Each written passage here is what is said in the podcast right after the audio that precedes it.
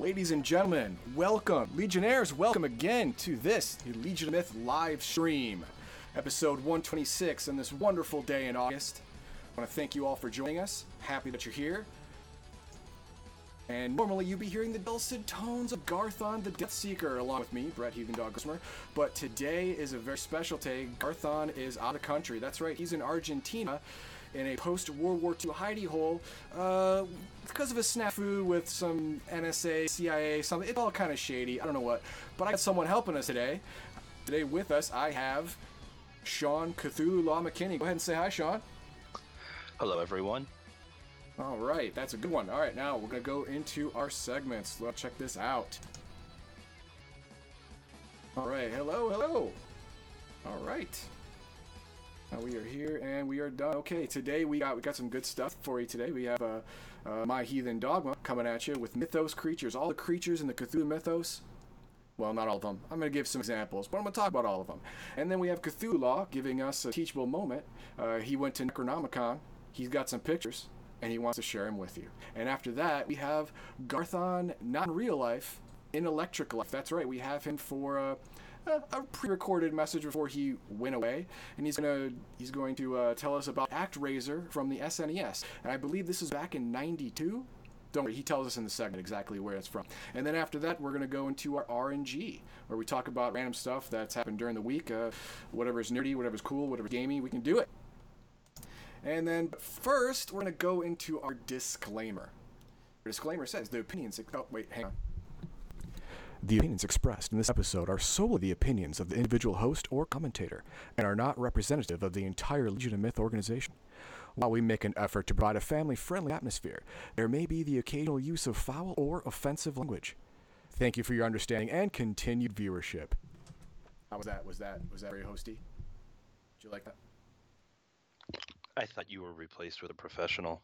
Oh, outstanding. That's what I go for in my real life. That's awesome. I like it. All right, now that we've got that out of the way, uh, he's, these are all of our social media presences. Uh, like, subscribe, comment on whatever ones you like. Uh, make sure to take a look at the YouTube channel. Everything's going to be on there. Uh, we have over 800 videos on there uh, gaming reviews, let's plays, uh, of course, this live stream, and a lot of other stuff that you need to check out. You want to know what's going on with the Legion? Well, go to Reddit, go to Facebook, go to Twitter. You'll find out. And if you want to jump on our Discord, there's our there's our Discord link. Go ahead and check that out.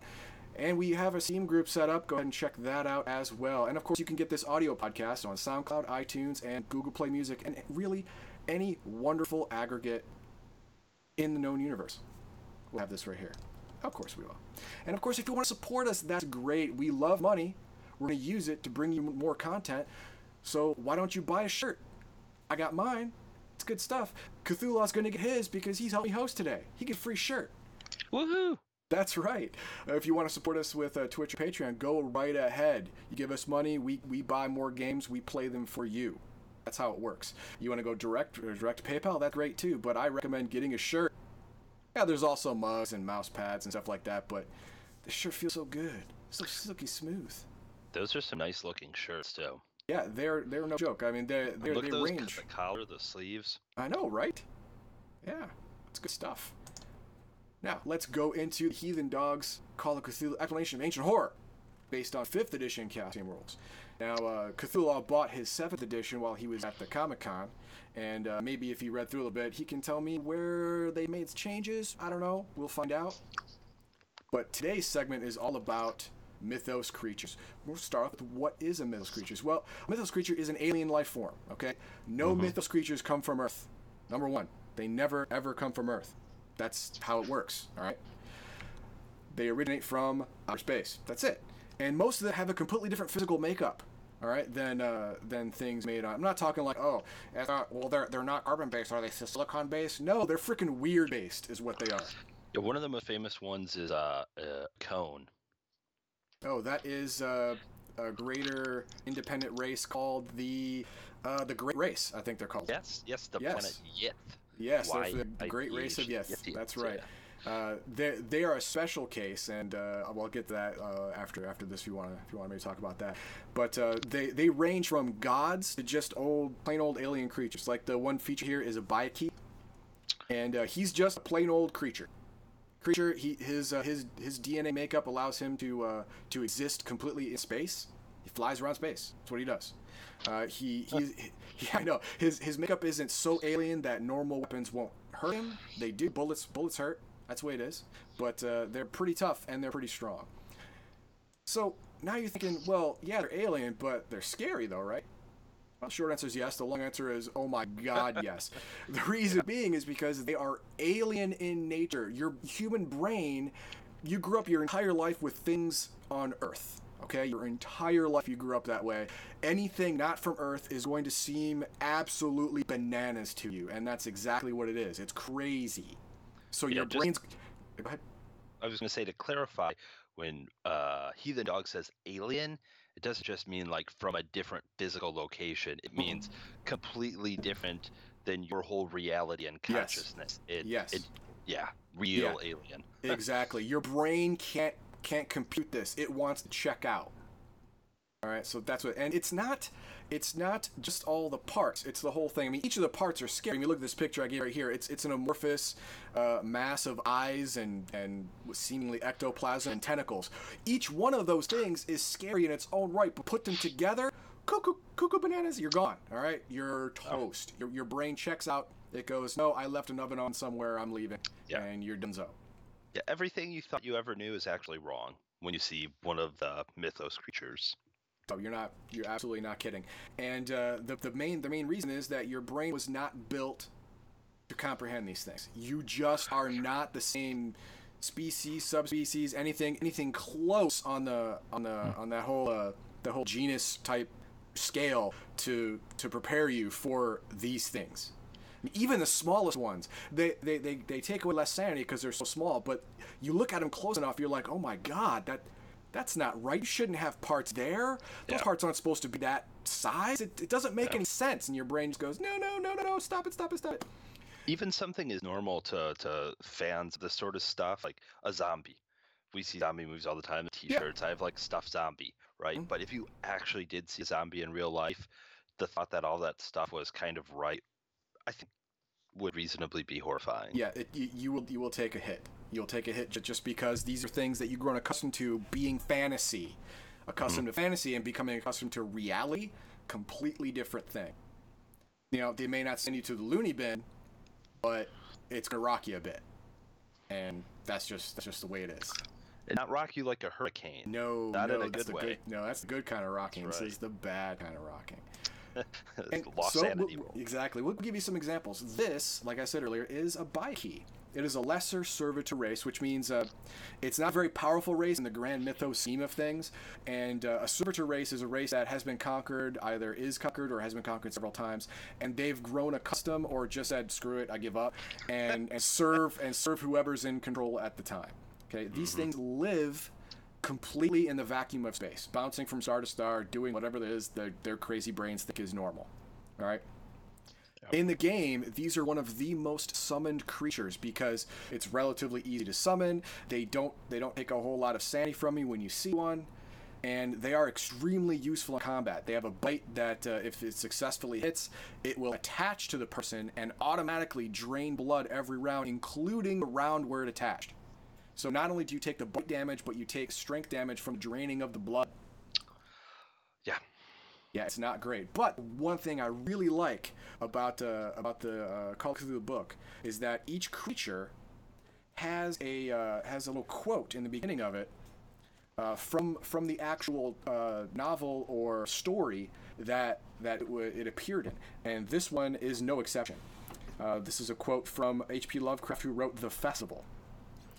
There flapped rhythmically a horde of tame, tainted, hybrid winged things. Not altogether crows or moles, nor buzzards, nor ants, nor decomposed human beings, but something I cannot and must not recall.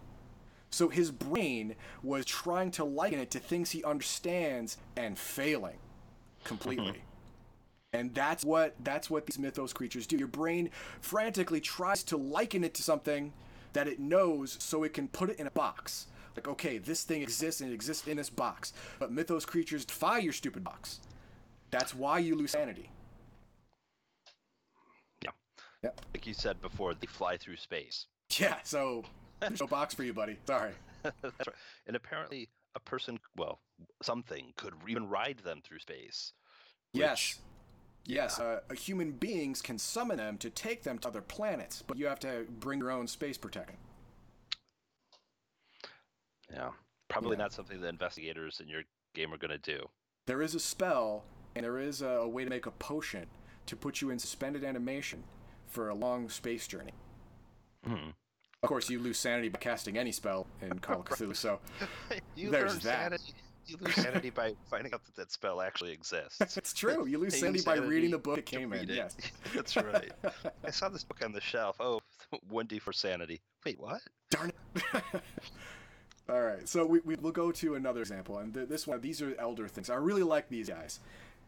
And we flip to their page. And these are pretty neat. Yes, El- elder things. Here we go. A lesser independent race. Now, independent race is a race of people who haven't been conquered or haven't been conquered in a very, very long time, and uh, they don't really serve anyone but themselves. But they're a lesser race because they don't have a greater impact in the universe at large, or or even even even native species on planets they visit. Okay, uh, the the quote from them is also an H.P. Lovecraft, uh, Lovecraft novel called Dreams in the Witch House. They represented some rigid barrel-shaped object with thin hor- hor- horizontal arms radiating spoke-like from a central ring and with vertical knobs or bulbs protecting the head and base of the barrel. Each of these knobs was a hub of a system of five long, flat, triangularly tapering arms arranged around it like arms of starfish.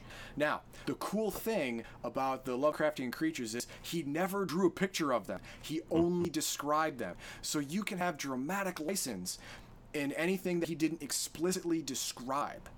You can make them look whatever you want, and he did that on purpose. Uh, it's it's the same reason that uh, uh, what's that? What's the modern modern day version of this?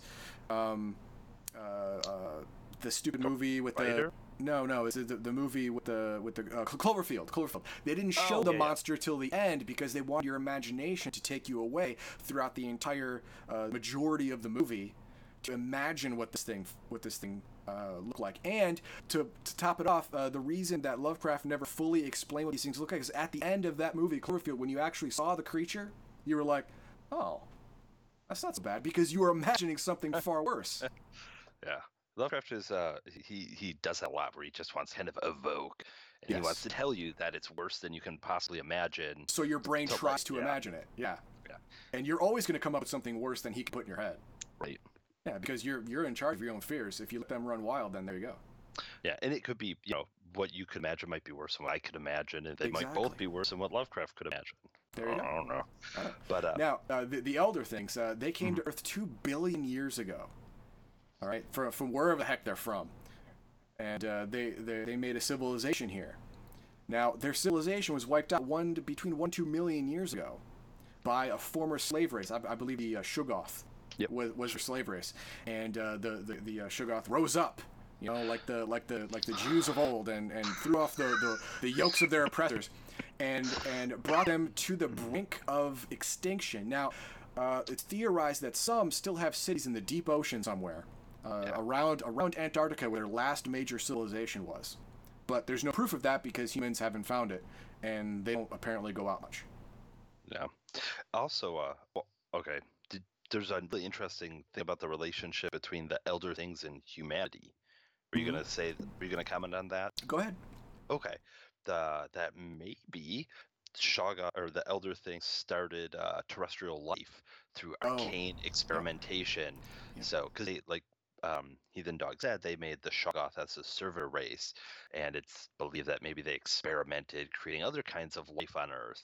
So that might be as uh, close they're- as Lovecraft gets to saying where we came from. Right, right. Their, their failed experiments are actually our genetic forebears. Right. Right. Yeah, that's that. That is a theory that I read. I was like, that's awful. I hope that's not true, because that would be bad. That would, that would be bad for Yeah. my self-image as a, as a as an investigator. Yeah. Although it might be better than being descended from deep ones. I don't know. Those are Fair. both rough. Fair. Yeah. Okay. Now, uh, because of popular demand, look, it's Cthulhu, the great old one. Yay! We're gonna we're gonna read about him, and he's got the longest uh, intro, which I'm not gonna read all of. No, I am. I am gonna read it. A monster of vaguely anthropod outline, but with an octopus-like head whose face was a mass of feelers, a scaly, rubbery-looking body. Prodigious claws on hind and fore feet, and long, narrow wings behind. This thing was a somewhat bloated corpulence. It lumbered slumberingly into sight and gropingly squeezed its gelatinous green immensity through the black doorway. A mountain walked or stumbled. And that was from H.P. Lovecraft's The Call of Cthulhu. Now, the whole the whole uh, story of the guy he's not a god. He's a great old one. Great old ones are extremely long lived extremely hard to kill but not a god. The reason he's got so much press is because he is the most powerful mythos being currently on the planet based on the planet because he's sleeping. He's not dead. He's in a he's like a torpor uh, a, a, not, a not so endless sleep in the bottom of the ocean in the black city of Relay or Riley or whatever whatever you want to call it. The, you know, I'm, I'm not worried about my pronunciation because these are these are words that humans weren't supposed to pronounce. So Yes. there you go. All right, now he's he- his cult is one of the biggest because he has the ability to send out dark, horrible dreams to people that make them go insane and join his dirty little cult. Right. Now- yeah, that's the cult. ahead. Of Cthulhu. Yes, that's the call. That's the reason that that Lovecraft uh, story was called the Call of Cthulhu. People hearing the call, the siren call of Cthulhu in their dreams. Now, uh, it's it's prophesied that one day he'll wake up and walk the earth, destroying everything in sight. Actually, the quote is reveling with his worshippers while he does it. Yeah. So. So his worshippers are like, dude, if we get on board when he does wake up, we're gonna be the ones, you know, running around, you know, alive, where everyone else is gonna die horribly. So they figure, well, if this is going to happen anyway, sign me up. You know, it's like, Yeah. it's, it's like if everyone found out Xenu was actually real. It's like, well, God, Scientology would get a real leg up in their numbers. Yeah. You know? Uh, the other th- one of the things that's interesting about Great Cthulhu as well, right, is that um, you said that he's not even really a god. He's Mhm. maybe the high priest of some of the other mythos deities. So part of the idea is that he wakes up, he's so horrible that like his being awake and walking around pretty much destroys Earth. But then he's going to let all of the other great old ones or whatever they're called, the other kind of like ring, ring the bell for them as well. Yeah, exactly. Yeah, he's, Um, he's the keeper of the alarm clock of, of the ultimate chaos and apocalypse. For like everyone. Cthulhu. Yeah, the alarm clock Cthulhu. That's, uh, that's mine. That's mine. Trademark that. I'm that making that. That I'm that making would that. Try for revenue. Yeah. Now, uh, Cthulhu is mainly served in his in his slumber by the Deep Ones. Now, uh, the the Deep Ones are hybrid pe- fish people mainly. Mm, nice. Yeah, it's not great. And since uh, since he lives in the since he sleeps in the bottom of the ocean in, in, the, in a sun- sunken city, uh, the Deep One can actually visit the actual city and go, "Yeah, this is where when this rises, we're gonna be here and we're gonna be with Cthulhu when he revels and kills." Yeah. and uh, the the deep ones are not fun, man. They're not fun. Uh, what what they do is they they rape humans, and then uh, when humans are born, they look more or less uh, human. You know, they, they may have a couple weird features, but within the normal spectrum of human weird features, until until they reach adulthood, between 20 and 25, I think. Some even start at puberty, and then it, they start to change. They the, their their uh, their dad's uh, genetic genetic makeup starts to take take forefront, and they start changing into the fit people, which is not fun. No, it's really not. no, and it's uh, really bad. one of the better Lovecraft stories where they cover this is called "The Shadow over Innsmouth." Yes. And if you've ever seen the movie Dagon, Oh, it's excellent kind of movie, a version of it. Yeah. Yes. a. Can we spoil it? No, we shouldn't spoil it, right? It's been out for what, 15 years? 80 Come years. on. well, the movie 15 years. The book. Yeah. Well, yeah. So th- okay, I guess we can spoil it. Yeah, so go ahead. spoiler warning for this 80-year-old story. Uh, the really great thing is the protagonist who's trying to run away from all these horrible deep ones and fish people and escape and save himself. He's a half breed. Yes, he, So, he starts uh, manifesting toward the end of the book. He does. Yeah. So uh, he ends up instead of leaving this scary place, he realizes he is home. Exactly. He's part of it, and he just accepts it. And Yeah. tra la la, there you go. That's right. It's like yeah, right, yeah. all all Lovecraft novels have a completely happy ending.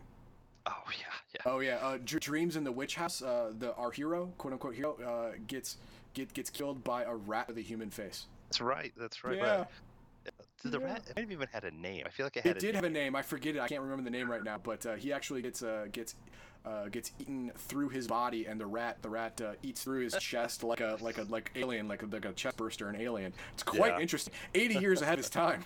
Yeah, really. Yeah, it really that's was great. Uh, well, actually, the alien xenomorph creature from the Alien and Aliens movies Mhm. was designed by this. Uh, I think he was Swiss, but a European painter named Giger, and the name of the book Giger first drew one of those aliens in. He called it Necronomicon. There you go. So maybe he was thinking of a rat when he designed the alien. Or or he just had uh, Lovecraftian influences. Probably so. Yeah. Yeah. Okay, now what do they all have in common? They're vastly different. You know, we, we, we got the we got the, the lesser servitor race, the Byakhee, to the great Cthulhu. Like, what do they have in common? Well, the main thing that they have, they don't really care too much about humans. Humans exist on the planet the same way we think of ants existing on our planet. They're there, they're annoying sometimes, and we squish a lot. That's pretty much it. They have their own agenda. Each one, even even the servitor races, their, their agenda is their master's agenda, and they, they forward that agenda. When, you know, so whenever whenever they they interact with a human, it's to further their own agenda. They're not helping you for the kindness of their heart. They don't have a kindness of their heart. All right? Mm-hmm. they're they're doing their own thing. You just happen to be there, and whether you get rolled over or you get you get a bone, and hey, that's it's all it's all it's all up to you if you get on board or not. Yeah. All right, and humans are usually just disposable. I mean, uh, you get a human to do whatever they want, and then you just kill the human, or you just Yeah. leave him, or whatever. It doesn't matter to them. You, you don't in the in the mostly in the short, but definitely in the long run, you don't matter to a mythos creature. Yeah. You don't. All right. There's actually an interesting series of books called the Repairman Jack novels. Uh, the first one was called The Keep. It was kind of famous. But the whole uh, foundation is that there are these two avatars of one the one section of the old gods, the other one the other section of the old gods, and thousands of years ago they were given immortality and power, Sure. and then the old gods just moved on and forgot about them. so like, all of human history was this battle between their agents, but they didn't care anymore. they, Nope. they'd forgot about it. Yeah, they're like, oh wow, it's still going on. Jeez, it's been it's been how long? Yeah. Like, oh, that. Oh, right. Oh, okay. we forgot. Yeah, you gotta take a break, will you? God. No, so uh, so humans humans have have only one only one mantra: stay useful or die. Stay useful or die. yeah. That's basically it. If you still want if you still want uh, things from these mythos creatures and they've given you things and you want more things, you stay useful. You keep being more and more useful. They'll, they'll keep giving you things because they either haven't lost interest, you haven't completed their task, or you're doing a great job and they want you to do more. So Yeah. keep on plugging away, buddy, and and you'll keep receiving the bountiful gifts from the mythos creature right. that, that you've that you've sold humanity to, most likely. Uh, Speaking of useful, let's point out that straight from Arrakis, we have the, one of the most useful supporting characters in the history of science fiction. yes, Duncan Idaho. Duncan Idaho 11 has joined us. Yes, he has. Uh, D- Duncan Idaho is a friend of the stream. He uh, he uh, he helped us out with uh, with some team ups and stuff, and I'm, I'm glad you can make it. A little late, but better late than never, man. And okay, so uh, the end of the end of the line to a mythos creature, you're either a tool for their agenda or your food. Yeah. Yeah, that's basically your two options if you get involved with them. If you don't get involved with them, they don't care because you're just a stupid human who doesn't matter unless you make yourself matter. Then you're either a food or a tool. That's it. Those are your two choices at this point. Yeah, the only way to win in Call of Cthulhu is literally not to play. Exactly right. I mean, you're you're quoting war games, but still, it, it, it's apt. It's Yes, apt. Yes. It is. Because you're either going to go insane or die. It's better just not to know and you stay home, you know, hang out with your wife and kids, go to the movies. Yep. You don't you don't need that secret knowledge, man. You don't you don't need those that vast wealth. You don't need horrible fame. You don't need that stuff, man. Uh, what was it? Uh, who who did that song? The uh, Don't Go Chasing Waterfalls. Oh, oh, oh, uh, ecstasy or something? Who was it? I, I forget the name of the name of the name of the trio. Yeah, uh, Le- Le- Left Eye Lopez died. I know that much. But yeah, don't, don't go chasing waterfalls, man. You don't want it. There you go. Boom. There it is. TLC. TLC. Thank you very much. Ah. Yeah, that's, that's exactly what a mythos creature is. It's that beautiful waterfall that, that once once you reach it, you're like, oh, this was too much for me. I'm falling off. And that's exactly what happens every single time. Sooner or later, you're getting boned. That's what's happening in that picture in your slide. See, the Yes. tentacles come out of the waterfall. This is a moment before that dude is Yeah. boned. He's dead because he's done his job. the The number one way to to keep serving and surviving a mythos creature is to never complete your task. keep making progress, but once you're done, you're food. this Exactly, guy's about to be done. Yeah, he, he served his purpose and summoned the, the mythos entity, and uh, now he's food. Good job. Okay. Food. No, done. All right, so that so you know what? Let's see how it works with our friend Matthew McNally. Now, in our last episode, Matthew found out that his father had a book, and he researched the book, and he found he found that it was it was a, it was a mythos book. Obviously, he lost some sanity in researching. He found a spell, a spell called a, uh, uh, Dice of Avarice or something like that. And he researched the spell. He learned the spell. He figured out that generations ago, his his great grandfather found this book, cast a spell, and that's that's the reason over the generations that his family has been so successful in everything they do. Right? So he, Okay. he, his family has amassed a great amount of wealth over 200 years worth of just win after win, no L's, all W's, baby. They just throw up W's all day long, and now he knows why. And the way you do that is every generation, the the family casts this spell. And the spell calls for some very specific things. One of which you have to sacrifice a blood relative. Yeah. Okay. That's good. Good. All right, so he can just say no, right? Like, no, I'm gonna let it end with me, so we won't be so successful from now until the, and, and per, per perpetuity to the next generation. Yeah. But that's fine, right? No, if you stop the chain, it turns on you. It ah. turns from good luck to bad. You'll be destitute in a hurry. You'll you'll get every disease, syphilis. You got it. You know you you, know, you you you sat in a toilet seat. You got herpes. No one had, no one's done that before except you. You did it. You got it. Stuff like that. You lose all your money. Uh, all your all your belongings are gonna go up in a mysterious fire. It's just how it works. So you know what? Uh, oh, go ahead. Go ahead. I just had a brilliant idea. So, did you ever hear about that famous book? And they made it into a movie about a family and their little girl's got like bone marrow cancer. So, and there's nobody is a perfect match for their daughter. So they have a second kid Yes. to be the donor. We need a, a mythos version of that with Matthew and his family. that would have helped. But but his father, guess what? Had two kids. Mm. Matthew and his little sister, Oh, Jenny. Jenny. so he couldn't sacrifice his wife because his wife was not a blood relative. Good point. So he has to sacrifice one of his children. But his father died in, a, in our in our first episode of, of Let's See How It Works. So Ma- Matthew got a hold of the spell, and because of all the drawbacks, he decides he wants to stay rich. So he has Mhm. to sacrifice either his mom or his sister. Mm-hmm. He decides, well, I, I can't sacrifice my sister. She's my sister. I mean, I've been protecting her my entire life. Okay. I gotta go for mom. Mom, mom's gotta go. All right.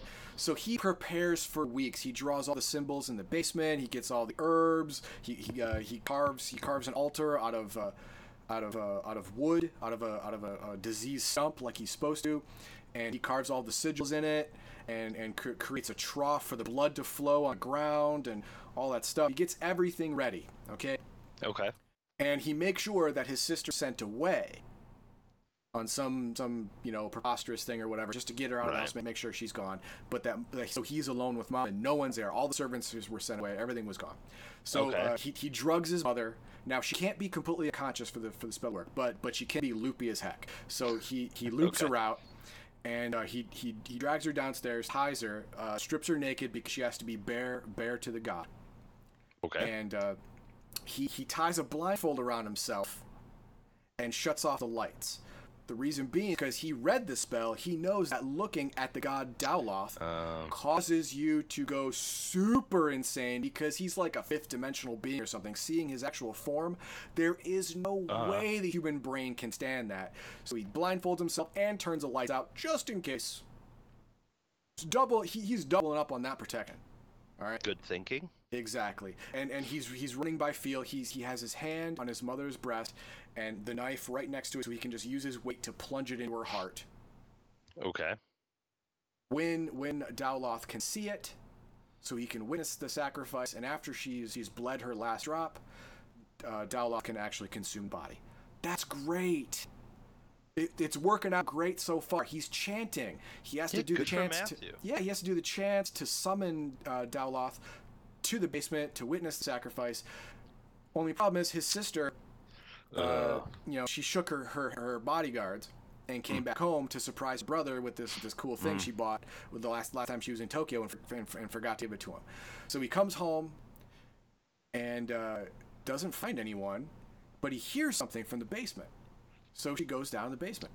oh, that's, she- this isn't going to end well. It's not going to end well. She she goes down the basement and uh, he and she hears the last chantings of her brother. And then the chanting stop, and he's like, Matthew, why are you in the dark basement? And he screams, Don't turn on the light! Just as she flips the light on. Oh man. So he had just finished summoning Daoloth. He's there in, in Hmm. all in all of his alien, otherworldly glory, and she's staring right at him. Mm. Now, she makes her idea roll. All right, uh-huh. to, to, to really understand what is mm. happening. All right, Let, us you- see. Let I'm gonna I'm gonna have her idea because she she is a very educated uh, young girl, only the best, and and she's actually a good girl because Matthew made sure of it. So Mm-hmm. so she actually did her studies and stuff, and so she has an idea. I'm gonna say of 65. Now, have you explained that in Call of Cthulhu, that's the role you want to fail? Yes, this is the role you want to fail. You you don't want to understand what's going That's on because if you don't understand what's going on, then you don't take as much sanity loss because your brain right. your brain self defense mechanism kicks in. Like, no, you didn't really see that. That was just a guy in a mask, you know, stuff like that. But right. let's see what happens. Oh, 41. I'm sorry, Jenny. Uh, seeing seeing Daoloth in his full glory is 10 d100 sanity loss. that, you don't start with nearly that many. No, she starts with 50. I'm gonna give her 50. that's, Average. that's pretty sane. Yeah, that's pretty Yeah, it's pretty sane, pretty sane, although not for long. I'm just gonna roll this one die rather than roll this thing ten times. Let's see, and then just multiply by ten to see how much she loses. Ninety. Okay, she went straight to zero sanity. Okay, this is this Uh, is this is what good. happened to Jenny. Jenny saw Daoloth, saw the the uh, the, the fifth dimensional undulating uh, alienness of this being with an eye right in the center, but this eye is both there, not there. It's both in the future and the past at the same time, and her brain somehow at this moment understands that. Oof. Mm, And so- idea, And so her her brain just completely breaks, just shatters. She starts giggling. She starts looking at Daoloth and laughing. Matthew can't stop. If he stops the sacrifice right now, Daoloth will eat everyone in the room in horrible anger. So he can't help his sister. He can't take his blindfold off. He plunges the dagger into his mother's heart while his, while his broken sister is watching this entire thing Mm, mm, mm, mm.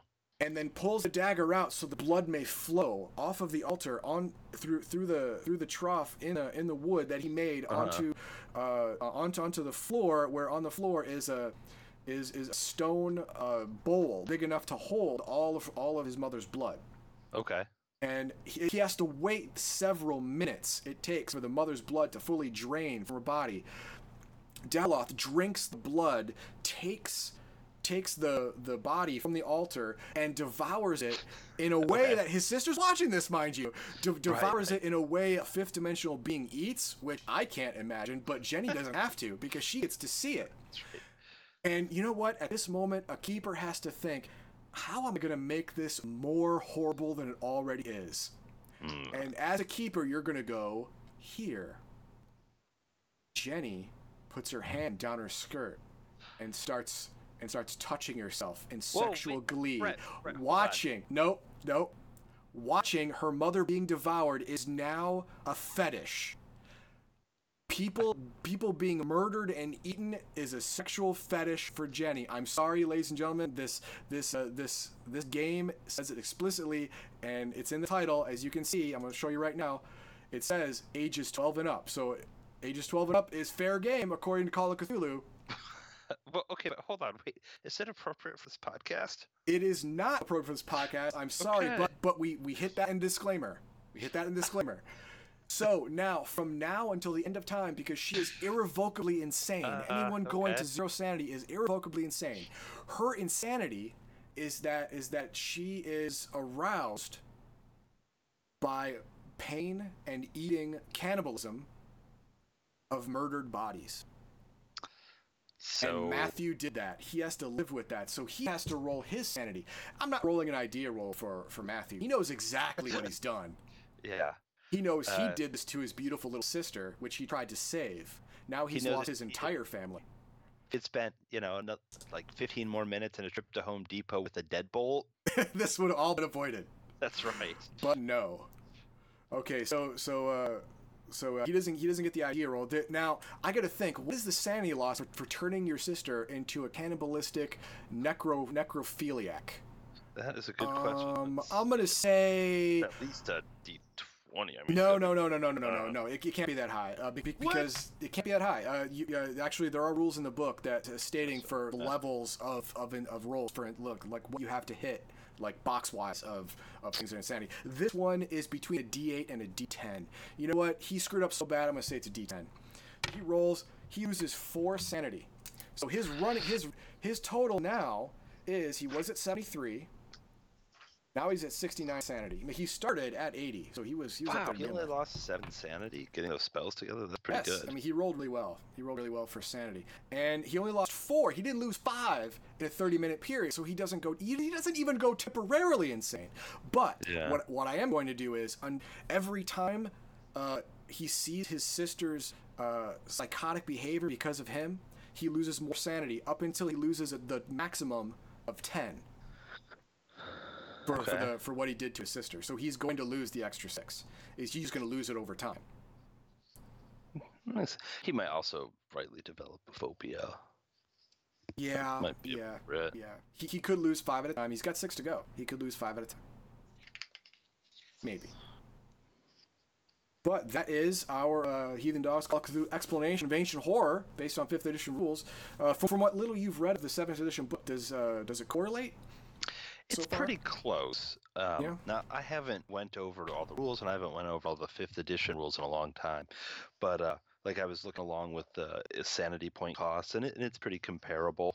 Okay. Um, right, if you lose five or more, uh, you have to test your sanity. Right. That sounds like we're for temporary insanity. examples of sanity point cost that might be like us undergo severe tortures a d10 Right. uh see a or see gigantic severed head fall from the sky that's 2d10 plus 1 but i think that's the giantness of it so it kind of Yeah. combines the Plus, the plus, you know, it's raining severed heads. Not great either. Yeah. yeah but um like just a horrifically mangled human corpse is a d4 plus 1 Right. so it right. sounds like it's very comparable as far as sanity goes Good. uh, yeah I, I might talk about Pulp Cthulhu a little bit later, and they have some oh, good. modifications to how sanity works and uh, investigators' ability to uh, not necessarily go insane all the time. Yeah, to, to navigate this little quagmire of horribleness.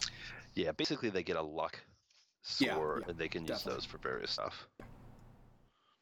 All right. Uh, I want to thank everyone for listening uh, for the Call of Cthulhu Explanation of Ancient Horror. And if you like Heathen Dogma, where you can see some more, uh, we have anime and RP, RPG segments here every live stream. Next week is going to be is going to be anime. I flip flop. You go.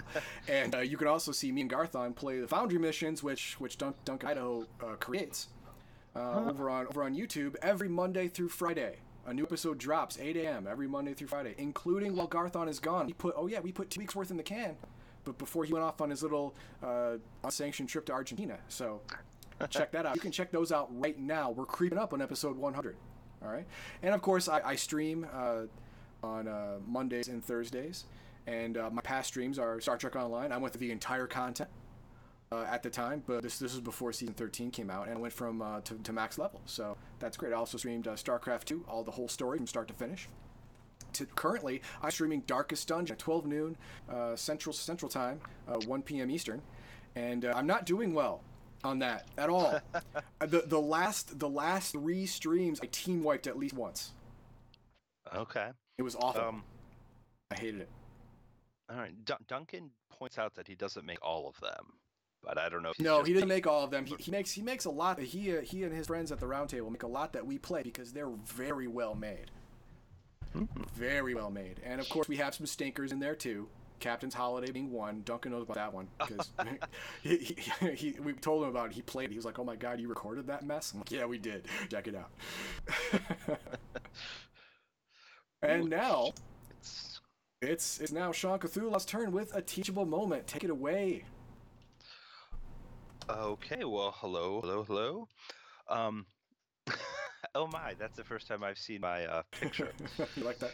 uh, my, so apparently in my history I failed a sanity check. Uh, well, what I'm going to talk about tonight is um, that I got to go to Necronomicon, and Necronomicon is the biannual H.P. Lovecraft convention, and it's in Providence, Rhode Island. Every two years, uh, Providence is where Lovecraft is from, Mhm. and if you are familiar with Lovecraft's work, you may know that a lot of his stories were set in and around Rhode Island and, and Yeah. other New New England England area. Yeah. yeah. Um, and he was born and died in Rhode Island, in Providence. So most of the convention um, the Necronomicon was held at this hotel, the Biltmore. And the Biltmore Hotel is actually a very old hotel. It was around when Lovecraft was alive, and Lovecraft died in 1937. And this hotel it actually has a reputation of being the most haunted hotel in America. Do you experience any of that? Sadly, no. Or Ah, I don't know I should say sadly. I mean, I yeah, you probably don't. Yeah, if, if ghosts are real, I don't want to know. right. I don't want to know. um, you can't see it. It's not visually, but the legends from this place inspired a lot of haunted hotels and movies, uh, like even the Overlook Hotel and The Shining. Okay. Uh, so it, it's kind of got its own famousness. okay. But um, yeah, so that was the Biltmore, and this convention was pretty awesome because it combines H.P. Lovecraft fandom in general Mhm. with Call of Cthulhu role playing, weird fiction fandom, as well as uh, Lovecraft and weird fiction movies. Like there's a bunch of short films and festivals, and uh, Lovecraft and weird fiction academia. So I'll talk a little bit about some of the different things. Uh, what you can see now is the Chaosium table there, and that's Mike Mason. Mhm. He's the Call of Cthulhu line editor, and he's Oh, one of the two uh, people credited with the seventh edition revision. Nice. So yeah, it's pretty cool. It was a collaboration between him and Paul Fricker, and he also wrote this Pulp Cthulhu book I mentioned. Um, Pulp Cthulhu is uh, it's not necessarily Cthulhu in the 30s or the 20s or even the 40s, but, but I'll read you the paragraph that uh, from Mike's introduction.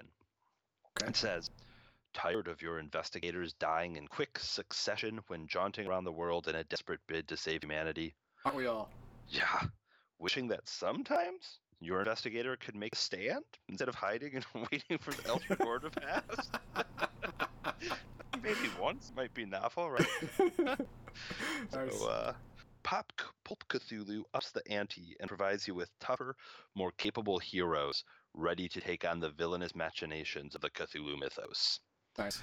So uh, that it- it's pretty cool. I was looking through it, and it gives rules for um, different degrees of pulpiness. So Okay. it can be everything from pretty much standard Call of Cthulhu all the way up to you could make somebody that's almost a shadow or Doc Oh, Savage. right. Gotcha. Gotcha. Yeah, old old timey radio, uh, radio soaps. Exactly. Yeah. Um, and I, I mentioned earlier there's a new mechanic in Pulp Cthulhu called luck. And I don't know the full extent of it, but your luck score allows you to uh, take points and add them to rolls. So you can spend luck to not die or Oh, not okay. insane or to yeah, to, to Yeah, do gotcha, things like gotcha. that. Can, can you subtract from rolls? Like, no, I don't want to make that out of your roll. Yeah, exactly. Oh, You- nice. yeah. That's great. uh, it's yeah. almost like cheating, though. You know. It's, oh. Well, yeah, but it's not like you're going to defeat Cthulhu. That's true, yeah. There's only so much cheating you could do. Uh, I don't even think the Shadow could have defeated No. Cthulhu. no, probably not. Uh, but I, and I even got to play my very first Call of Cthulhu role-playing game in I swear 10 years. Okay. I well, think- I, want to hear about that in RNG though. Yeah, okay. I just Yeah, have to say because I think I was with you the last time I played Yes, at Gen yes, you Con, were. like Yeah. 05. I think it was actually earlier than that. I think Oh, man, you might be right. That's 2000 terrible. or 2001. Oh my gosh. Yeah. Was that long ago? That long ago. Oh boy. Okay. Right. So what, what are we looking at uh, next? We have uh, we have some plaques here and a grave. Ooh. Oh yeah, so uh, what you're seeing here is you've got the plaque of Lovecraft's birth. Now that building wasn't there. No, it doesn't look like an old-timey building, reason. No, it, it's kind of ugly. It's just some apartment complex. Like across the street, literally, there's a Starbucks. I'm not joking. Sure. Um, but anyhow, so that's his birthplace, and the other picture is his tombstone. So Lovecraft was born in Providence, and he died just I don't know, not even a few miles away. I think that cemetery is less than five miles from uh, his birthplace. Ah, So, okay. Yeah, well, I, I gotta tell you right now, whoever Byron Whitford was, he had more money. well, yeah, Lovecraft died poor. Yep. he didn't even get that tombstone until I want to say the 70s. And Providence didn't even acknowledge Lovecraft as, you know, a special citizen or son or icon until maybe 1990. So it's, it's Oh, it's- Elgarian, th- thanks for thanks for joining us. Appreciate it. all right. Looks like we also have uh, We, we also have Garthon. Yes, he is. He's in Ar- Argentina right now, and Okay. uh, our, he has to be using some kind of weird VPN. apparently um, this looks like the NSA sent Mickey after him. Somebody, Mickey. I guess I guess you turned him. That's good. That's good. Yeah, that's great. So anyhow, yeah, he, he mentions that smaller cons are the best, and he's right. This was a smaller con, and it was fantastic because I had time to go and tour Providence, and that's so Mm. much fun. Like there's uh, all these great haunted houses, and one of the things about Lovecraft is he was actually born rich, and he was born into this house that was a mansion because his grandfather was a very successful businessman. Well, his grandfather died when Lovecraft was 13, and their family lost all their money. Because apparently his, uh, his his dad wasn't very good. No, his dad had already gone insane and been hospitalized and died. Oh, oh, good, good. All right. Pretty much happens to all of his relatives. Like his Great. mom and his aunt. So Lovecraft gets raised by his mom and his aunt, and they move a few blocks away. Like not across the country, or not even to a different town, a few blocks away into a duplex. Okay. So he goes from this mansion with servants and everything to listening to the other family, you know, do whatever through the walls. all right. That's pretty interesting. So a it's lot not of interesting at all. it's very sad, really. And It's our, sad. our, it's sad. Yes, it's sad. Uh, on our next slide, we have a we have a it looks like a commemoration a commemorative thing and a bust of Mhm. something. What's that about? Yeah, so the, the commemoration, that plaque is actually the first recognition from the city of Providence of Lovecraft. And it was put there in August 20th, 1990, which was the centennial of his birth. Mhm. Um, and what I don't know if you can read it, but what it says is I can I never can be tied to raw new things, for I first saw the light in an old town, where from my window huddled roofs sloped down to a quaint harbor writ with visionings, streets with carved doorways where the sunset beams flooded old fan lights and small window panes, and Georgian steeples topped with gilded vanes. These are the sights that shaped my childhood dreams. And that's him talking about Providence. Right. So- oh, he must have loved his hometown. He never left, so maybe something about it. Well, he left briefly, but he hated it. He went to New York and he was miserable. Um, yeah, it's one of the times where an author is really tied to a place. Mhm. So if you're interested and you like the stuff, walking around, you really feel like you can you're living in one of his stories and seeing. It, and he would have characters live in houses around town and visit like the Ladd Observatory, or uh, he had a cult operating out of a church that's the oldest Baptist or Episcopal or one of the denominations. It's the oldest one of their churches in the U.S. And in one of his Oh. stories, he had a cult inside. Nice. Yeah. Now, what about the bus? Now the bust, uh, this is a really cool thing. It was called the H.P. Lovecraft Bronze Bust Project, and in 2013, um, some very famous folks, some celebrities, um, like Guillermo del Toro and some other few famous folks, decided that they wanted to get together, and they worked actually with Chaosium and Dark Horse Comics, and they ran a Kickstarter to put uh, the statue, this bust of Lovecraft, inside this library because this was one of Lovecraft's favorite libraries when he was alive. It's called the Athenaeum, and he would go there and he would read all the time because he was poor and he loved to read. So this was a, a Kickstarter that I was a part of, Oh, good. and yeah, Is your name on the bust? It is not. No, those are people that gave like a lot of money. oh, okay. All right. yeah, I think I gave like fifty bucks, and those people probably all gave like a thousand dollars. But yeah, like Lionsgate and Fangoria Mhm. and Mike Mignola, the creator of Hellboy, Okay. they were all like those are the names on that plaque. I'm sure they give a lot more money than I did. Um, Great. so those are some of the things you could see around town that are specifically Lovecraftian. But like you could see houses he lived in and rode in. But uh, I mean, it's cool to see. But the pictures are just you know, if you like architecture, Yeah, there it is. Yeah, there it Yeah, is. Super interesting photos. But uh, that's something you can do at the conference there, the convention. And I thought that was pretty darn neat to be able to do that stuff. Well, yeah, it, it, it, it, does sound great. I'm sorry that only happens every other year. That is a shame, but I should Yeah. point out your listeners will be interested to know that unfortunately it's often the same week as uh, Gen Con. Yeah. So that's why like, You have to Chaos Emerald- choose. Yeah. Yeah, they only sent two people. I'm sure if it was a different week, they would have had the whole company there. Yeah. But uh, Gen Con, I mean, you gotta. Yeah, Bring you, your big you gotta, budget. yeah, you, you gotta, gotta throw your A team at Gen Con. I get it. I get Yeah, it. exactly. All right. So, but, um, but uh, I want to, yeah, go ahead and thank you for uh, for sharing your pictures in the con with us. That was great. yeah, no problem. I can't recommend it enough. There's so much stuff there. If you're into movies, or if you're into Lovecraft art, or if you're into the Call of Cthulhu gaming, if you're into the old pulp magazines and the books, or you want to find cool, I don't know, freaky looking jewelry or whatever, you know, there's so many different kinds of things there, and that's a really nice thing at a con. Awesome, awesome. Thank you very much. And uh, normally at this, uh, this is part of the program where we go to Garthon's comic pull, but we're not because Garthon didn't pull any comics because he's in Argentina running from the, I'm sorry, negotiating with the NSA. So instead, we are looking at Garthon's Electric Life, where he will show, well, he would tell us in electronic format, being he's a recording in this one, uh, about the video game ActRaiser for the Super Nintendo, and we are going to start that right now. Hello, everyone. Welcome to Garthon's Electronic Life, GEL, where we talk about games from the past. Maybe that are super popular, maybe need a little more love, but I just want you to think about them a little bit. With a little twinkle in the eye, a little smile on the face. So let's get to it, shall we? It was back spring break of 1992, and I was hanging out at my friend Steve's house. Used to hang out there quite a bit.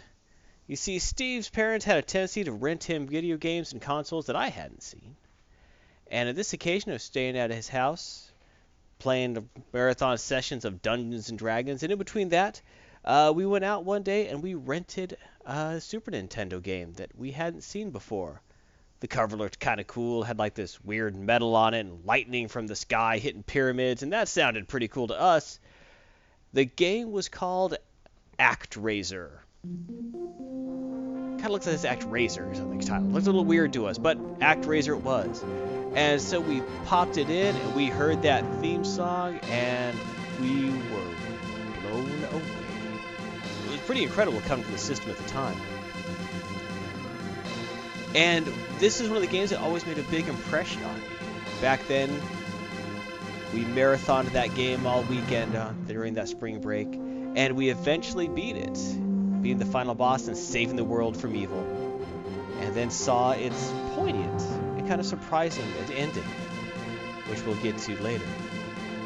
But ActRaiser was developed by Quintet and released by Enix before they joined Upper Square. Directed by Masaya Hashimoto and designed by Ayano Koshiro and Yoshihiro Fukushima. Written by Tomoyoshi Miyazaki, and the music was composed by Yuzo Koshiro. Uh, really, just a fantastic soundtrack for that. Actually, won a number of awards for that. Uh, released in North America, November of 1991. And it's a really fascinating game because it's a mix of an action platformer and a SimCity light city builder simulation. You see, in this game, you act as the master, basically, you are God, um, and you're fighting against the evil Tandra, who is essentially, you know, Satan. Uh, also called the Evil One in the instruction book, as I recall. But you start off on your cloud in the sky talking to an angel who says, Hey, Master, you've woken up. That's great. The people are in trouble and they need your help. And so you have to go and defeat Tantra and his six lieutenants as you go across the world.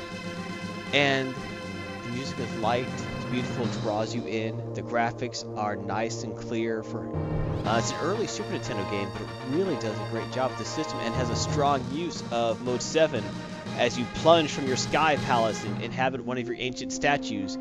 Make the statue come to life and proceed to use your big ol' sword to beat the snot out of every evil thing that dares stand in your way as you free the land from evil.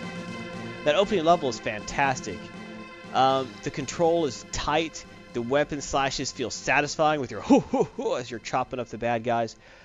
But make no mistake, uh, this game, the action sequences can get pretty dang tough. Not Nintendo hard, but pretty tough, and so you really start appreciating the tightness of the control. Um, it's not floaty, you don't have great control of your jumps, but everything works the same way every time, so it's easy to understand what's going on. The combos are too difficult, you get some magic abilities to it. And at the end of all the major stages, you get fight a, fight a boss, of course. These bosses are actually based off ancient religions if you start paying attention to them.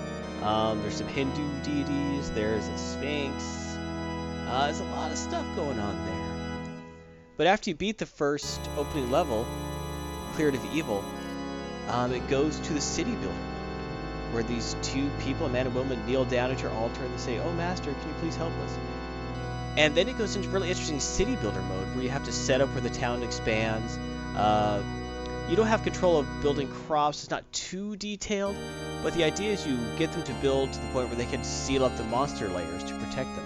At the same time, controlling a little angel who helps you cast magic spells to take out the monsters, uses little bow and arrow to take them out as well. And while you're doing this, the story slowly unfolds of these people asking for help.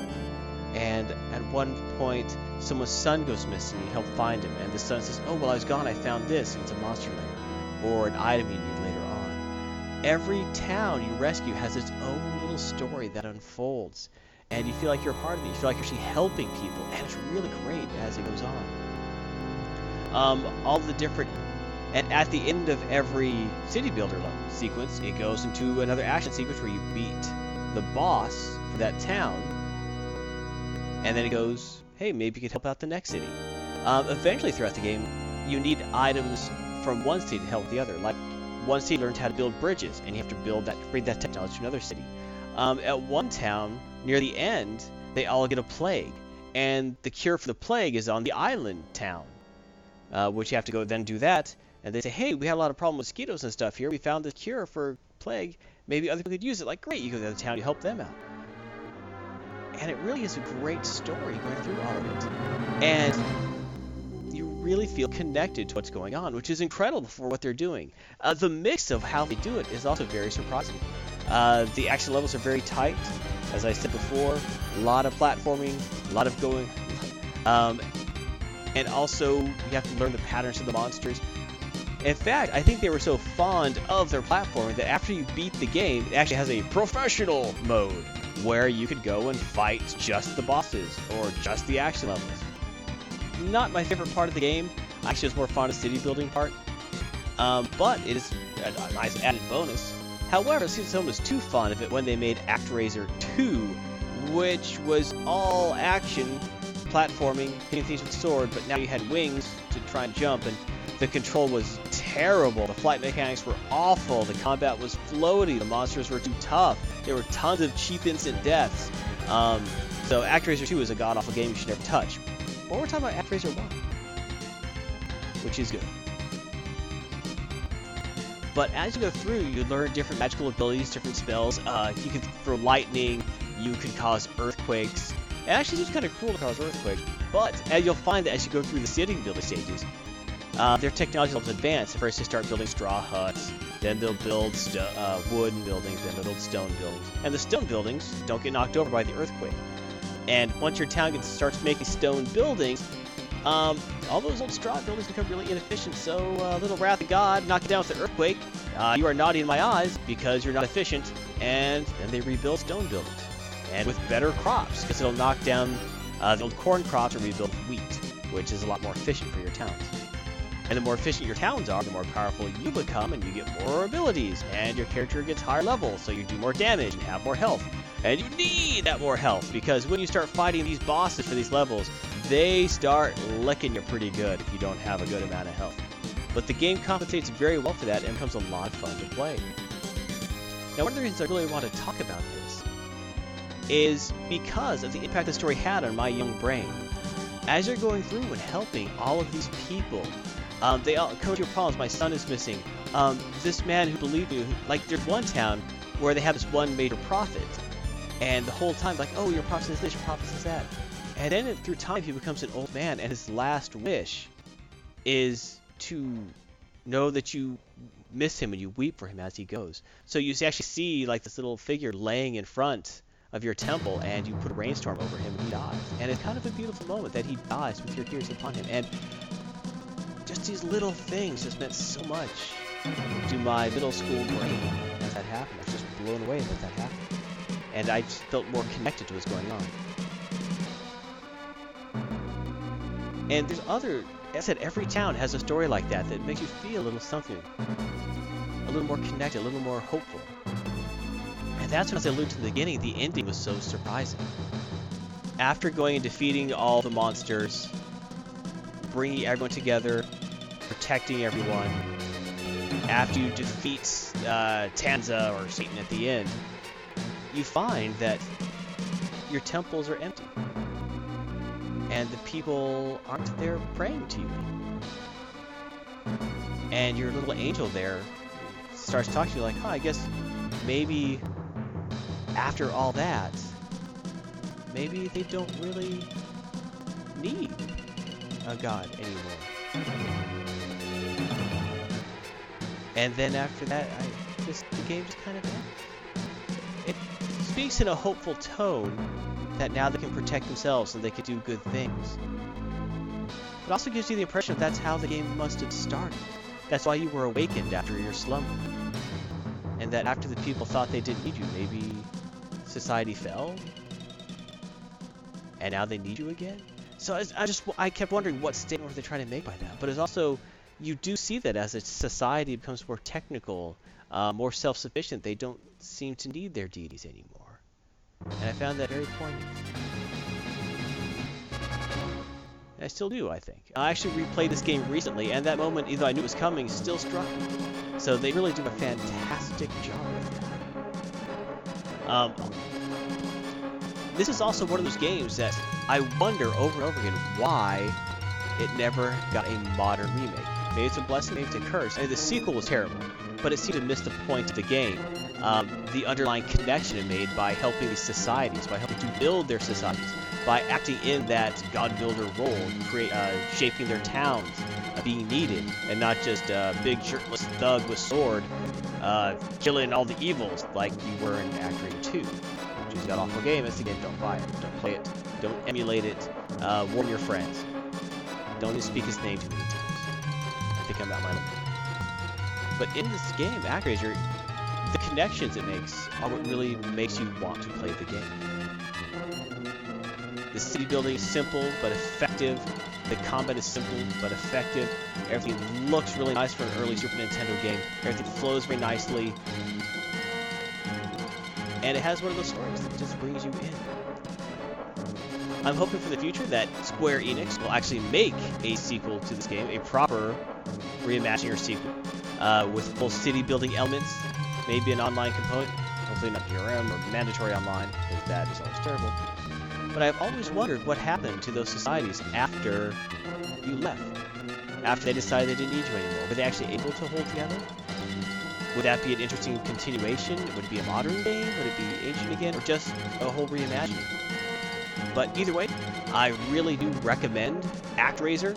It's not just something I played in my youth, like I said, just played through it recently, and it still holds up very, very well with its sharp action, its fun city building, and its interesting take on the god building uh, genre. Not to mention the soundtrack is just super solid. Can't say enough good things about it.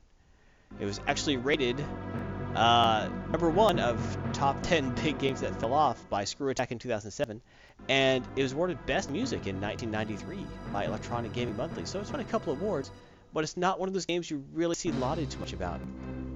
Uh, it can be, as far as I know, it's not available for download from any store right now. But if you want to adventure into the dark, evil world of emulation, you may be able to find it there. Or if you still have a working Super Nintendo, you could find one pretty cheap, actually, which is surprising. It's just one of those games that is an excellent game, but because, uh, it didn't sell super well, because it's not one of those super popular games, you could pick one off off eBay for 20 bucks or less if you're looking. So again, my friends, I highly recommend saving the world, being the DD you always wanted to be, floating in your sky palace, sending down plagues and throwing lightning bolts, and sealing evil in their lairs with ActRaiser. Thank you everyone for listening. Have a great diurnal anomaly.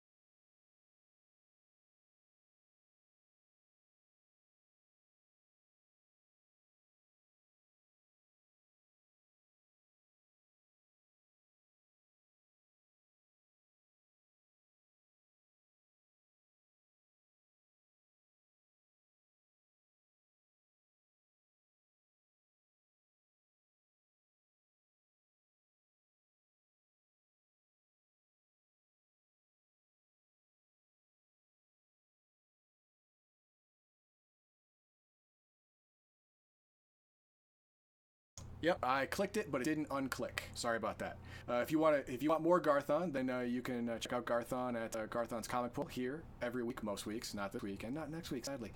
Uh, or our team ups uh, with with, with Duncan Idaho, who's in the chat right now. We, we did one with him, with him on our shoulder, like like Jiminy Cricket, like like Sean said, and we ran through that one. It was, it was pretty fun. And Garthon streams Final Fantasy 14 Sunday nights at 9 p.m. Uh, 9 p.m. Central Time, 10 p.m. Eastern, but not this Sunday. This Sunday is going to be Heathen Dog, and he's going to be streaming Observer. And fun fact, uh, you, you can watch it. Yes, it's with Rutger Hauer. It's good stuff. You'll like it. Yeah, uh, you can watch that live on Twitch, but you won't be able to watch a replay on Twitch. Uh, I'm moving all of them to Patreon, so you're gonna have to you have to be a subscriber to Patreon to see all the blood, gore, and violence because it is mature content. Definitely. Yes, he is. Yes, he did. Yes, he did. And as a matter of fact, it came to light uh, years ago. I read that uh, that his little uh, his speech right before he died in Blade Runner, he basically threw out the script that had that had those lines, and he made, made it himself. It with with some collaboration with the director, but uh, yeah, he made the whole thing. It was spectacular. Oh man, it was, it was chilling. Yes, was chilling is what it was. So again, thank you, Garthon, for your uh, your video game review and Garthon's Electric Life. We appreciate it. Now, on to our RNG, our random number generator, where all the stuff that happened during the week just rolls off our heads and onto the floor, so you can see. You are muted. Okay, there we go. Oh. And you're okay now. Wow, I completely fumbled that one. I clicked on the wrong two things. That's what I did. Oh, That's I thought the NSA was going for Garthon, and they accidentally hit me instead. There you and you go. were they were. Engaged in some hacker duel with them to That's exactly cover my audio stream. That's exactly what happened. Damn NSA. Anyway, Ah, we're hitting man. RNG, and I want to know about about Cthulhu's uh, f- first foray into gaming Call of Cthulhu in over ten years. Let me let us have it. It's embarrassing and sad It's that embarrassing. it's been that long. But uh, so okay, I, I'm gonna have some of the names for this stuff wrong because this game I was in uh, took place in Burma, and the keeper had actually gone on a trip to Burma and had built a lot of the game around things he saw there. But I, I've just let me say off the bat, it was spectacular to play Call of Cthulhu again. It was so much fun. Uh, we started about five, and we went to like eleven thirty, and it was awesome. There were four of us playing, and it was an oddly multi-national group. Like I was the only American. There was a Scottish guy, an English guy, and a Polish guy, and that sounds like the setup for a joke, doesn't it? It does. It sounds like you're all going to walk into a bar for any minute. Yeah. Just any minute now. It does, but it was the thing I noticed about uh, uh, Necronomicon. There were a ton of Europeans there, but um, so apparently they like Lovecraft and Call Cthulhu. Who knew? Sure. Anyhow, uh, so this game, uh, the setup was that I was Mickey Wu. I was actually a Chinese doctor, medical doctor, and I had an addiction problem. Of course you did. Most doctors do. I know, right? Uh, I, I was addicted, but since I was kind of in uh, some sh- some some crappy places, I was addicted to booze and uh, what's the stuff you smell? People used to be addicted to all the time. oh, ether. oh, ether. Yes, ether. Yep. Yes. So I had an ether habit and a booze habit, Sure. and uh, I was. Uh, that had led me to being in the hole with some gangsters, and I had been on the run from China, and I had went into Burma, which when I was there, so I was still trying to be on the run. I got hooked up with a humanitarian mission to rescue some group of people that had gone in to some civil war zone and gotten lost. Right. So, but I'll give you, uh, well, just to give you a little. Uh, yeah. Give, give us a synopsis of what, what happened. That'd be good. Yeah. Um, they were taken or killed by combatants. Sure. Exactly. The one of the factions, the faction fighting against the government, had decided that losing sucked, and one of them came across a some mythos tomes and an ancient. I forget the entity's name because, of course, we never learned it in the game. But uh, it was uh, this ancient elephant god kind of thing, and uh, if you look on the cover of the seventh edition um, But you have it, you can Investigator's. Handbook. Oh, no, it's you invest- don't have that one. Yeah, Okay, yeah. um, you can see it on their website, Chaosium. There's Sure. a statue of this elephant god, and that's actually the entity that was they were Actually, trying you know to what? summon. I think I have a picture of him. I think I have a picture of the elephant god. It, I remember. I remember looking at it. Yeah, I, Yeah, so go- I don't keep, know. keep going while I look. Okay, so anyhow, so um, we uh, set out, me and some other group, and there were some undercover agents who were posing as an ethnic minor, a Burmese ethnic minority Christian rock band. Um, they they were not That's at all awesome. musicians. They were That's they had awesome. Machine guns and explosives. they could barely play music Great. but um, their lead singer actually knew a few uh, mythos spells, and he he could cast those using. Um, he had to perform, so he would do like his songs, and he would cast those. so we ended up uh, actually encountering. You were saying that the Byakhee, or however you say that, they're one of the most common creatures, and sure enough, they were the first mythos creature that we encountered as we're taking our little um, Of course you did. Oh, I think I found the elephant boats god. up the river. I think I found the elephant god. There he is. There. Yeah, we. There he is. Oh yeah, yeah, yeah. That's him. Yep, Yeah, yeah. That's him. Yeah, there's like a really cool like painted version of that on the cover of the new. Miss, Miss, Mr. Snuffleupagus. yeah, just evil. Well, the funniest thing. Chaugnar, Chaugnar Faugn, a great old one. Uh, oh, whoa, he's pretty hardcore. We um, there were there's some stuff where we, like I said, the Byakhee and I actually got pulled off the boat by the Byakhee and, and almost killed. Uh, it kind of. My guy was not much for combat. I mean, he was like this little strung out junkie. He was actually a good doctor, but uh, that was pretty much all he was good at. So, um, eventually we like found the rebels and we got past these Byakhee, and then we found out where they were holding their seance or whatever to try and actually summon this elephant god. And we get there and we snuck in and there were actually two guards who who were like human elephant god half breeds. So they actually had these giant noses Okay. and um, trunks, trunk noses. And one of the most memorable things ever was two of the other investigators who had some some combat skills. They went up to take them out silently, so the rest of us could all sneak in. And they end up getting into a wrestling match. They get the first one, and then the second one notices and they're in a wrestling match. And so one of our the of investigators uh, chokes him to death with his nose. Grabs his nose and wraps it around his Yeah. neck. Yeah, it stuffs it in his mouth. He stuffed it in his Oh, mouth. okay. It's, it's his nose, right? and Right, it's his right. mouth. So That's awful. Yeah, it must have been, you know, 10:30 at night. We've been playing for a while, so we were silly, but still, it, it was a memorable image of choking this human elephant thing to death with his own nose. Uh, but unfortunately, that same kind of ridiculous uh, mythos half breed drove my poor investigator insane. Fully insane or just temporarily insane?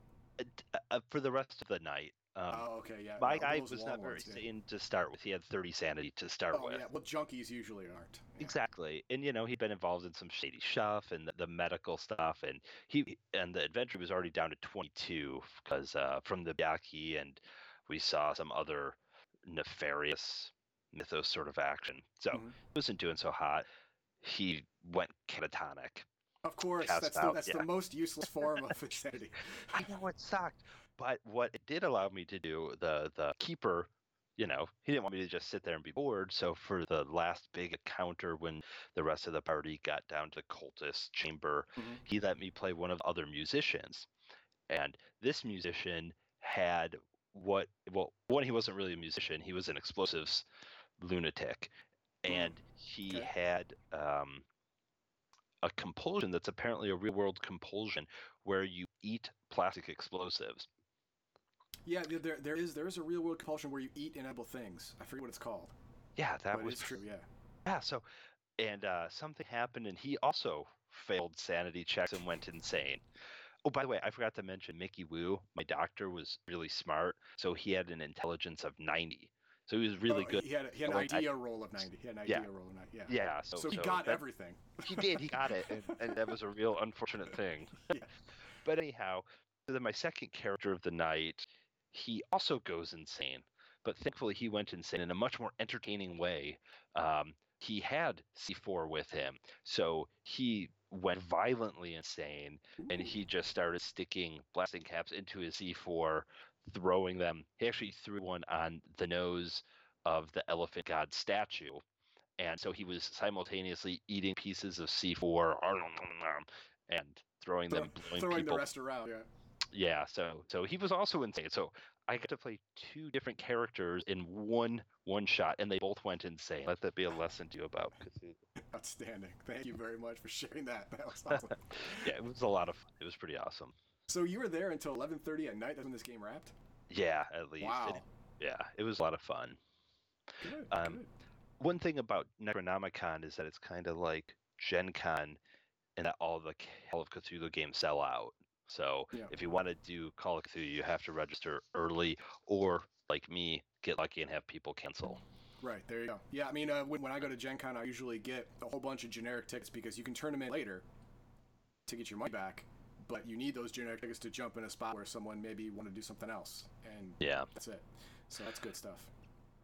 Yeah, and uh, the Necronomicon doesn't have you register for events like that, which I think might be a mistake, and they should do something like Well, that. how, do, how do you, register for these events then? you just sign up for free, Where? um, online. Oh, okay, okay. And I think the problem there is that people sign up and then they don't show up because there's Right. no loss to them. Right, right. I mean, it doesn't cost anything. Yeah, exactly. uh, whatever. Yeah, I mean, uh, but a lot, a lot more people show up to Gen Con stuff because you have to buy the tickets beforehand. You know, so Right. you're spending like between a dollar and three fifty, sometimes even four fifty or five fifty, to to play a game. You're more likely to show up than if you're just free. Yeah. Yeah. But um, I have to say, this was a lot of fun. Um, I wish I had written down the keeper's name. I'd throw him a shout out, but he did a really great job. And uh, He doesn't have a name on any of the character sheets.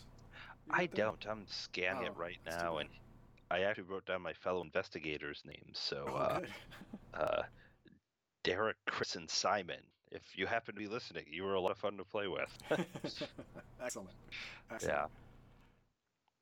So, that was my uh, that was my experience with Call of Cthulhu.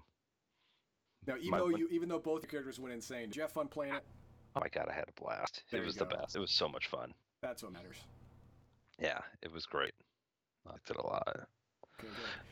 And with that, everyone, thank you very much for tuning in. We appreciate it. Definitely. And uh, if you want, you can like, subscribe, comment, do whatever you got to do uh, for for Twitch, YouTube. Um, check us out. We're everywhere. It's good stuff. I'm telling you. Uh, if you want to support us, again, please. These shirts are awesome. I'm telling you. Like I said, I'm wearing mine. Cthulhu is going to get his for being on the program. Oh, you guys are too kind. Thank That's you. right. That's right. So, uh, do you have any final thoughts? Final, any wisdom you want, you don't want I- to lay on us? I, I don't think I should share any starry wisdom because then you might have to make an idea roll and a sanity check. But I would like to thank Duncan Idaho. I hope he's enjoyed his nuggets. and also thank uh, our other fan, Garthon. I mean, the host. yeah, the, the, that's true. I guess he's a host, but uh, those guys have been chatting tonight, Yes. and that's pretty cool. Thank you very much for everyone who chats in our live stream. We really appreciate it. And we, what we also really appreciate is our subscribers and donators. Uh, Hick206 from AZ fame, Elgarian, uh, who is a Shrouded Avatar, uh, avid player and contributor, and of course Sheris, who all all three are Patreon supporters, which we really like. And I want to spe- say a special shout out to Baldahar and Spectrofire, uh, friends of our, our Twitch channel, who've uh, helped us out a whole lot. And of course, uh, our PayPal donator, Alan51. Thank you very much for helping out Lee Smith. Everyone appreciates it. yes, thank you very much. So that's it, folks. Thank you very much for tuning in this live stream. I hope that I didn't mess it up too bad for you, and I hope that uh, that you're going to tune in next week, even though Garthon still won't be back. And this negotiations take a long time, lots of fine print, lots of detail. Mhm. But until then, people, thank you very much, and you all have a great night. Good night, everybody.